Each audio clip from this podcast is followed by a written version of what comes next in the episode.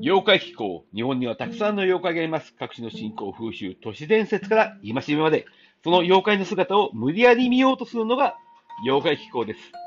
豆腐小僧。主に奇拍子、江戸時代中期から刊行され始めた滑稽文学などに登場する妖怪で、教科百物語では、お盆に豆腐を乗せた小僧の姿で描かれている。どのような妖怪かは不明だが、一つ目小僧やカッパも手に豆腐を持つ姿で描かれることがあるので、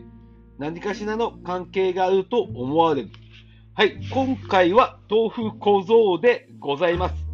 えー、大きな傘をかぶった小僧さんが、えー、お盆に豆腐を乗せているというえー、絵で描かれております。えー、この豆腐小僧、昭和、平成に移り変わる中で、えー、一つ設定が変わっています。え理由がわからないというのですが、この豆腐、ものすごく美味しく、えもらって食べてしまうと、体からカビが生えてしまうという風な設定が追加されております。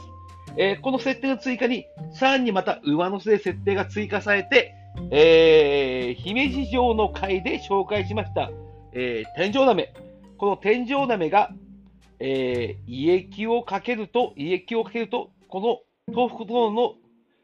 豆腐との豆腐を食ってできたカビが、えー、消えてしまうというのが、ゲーゲの北道で紹介されております。えー、この豆腐小僧、えー、鹿児島の妖怪でございます。えー、鹿児島の泉という土地がございまして、えー、単調、単調鶴の、えー、越冬地の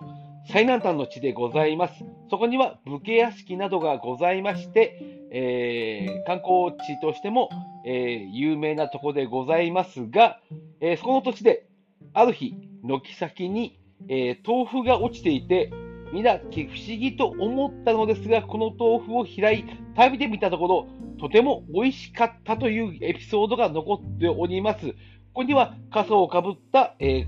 えー、小僧さんの姿はないのですが、豆腐小僧の仕業として紹介されております。えー、そもそも、家の軒先に落ちている豆腐を食べるという感覚というものがよくわからないっていう考え方もございますが、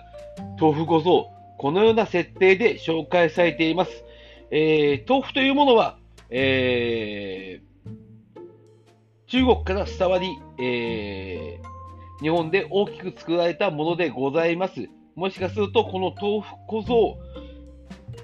中国から伝来した妖怪だったのではないか、もしくは中国ではこのような格好で豆腐を売っていたのではないか、ちょっと思ったりするわけでございます。ではまた次回、妖怪の世界でお会いしましょう。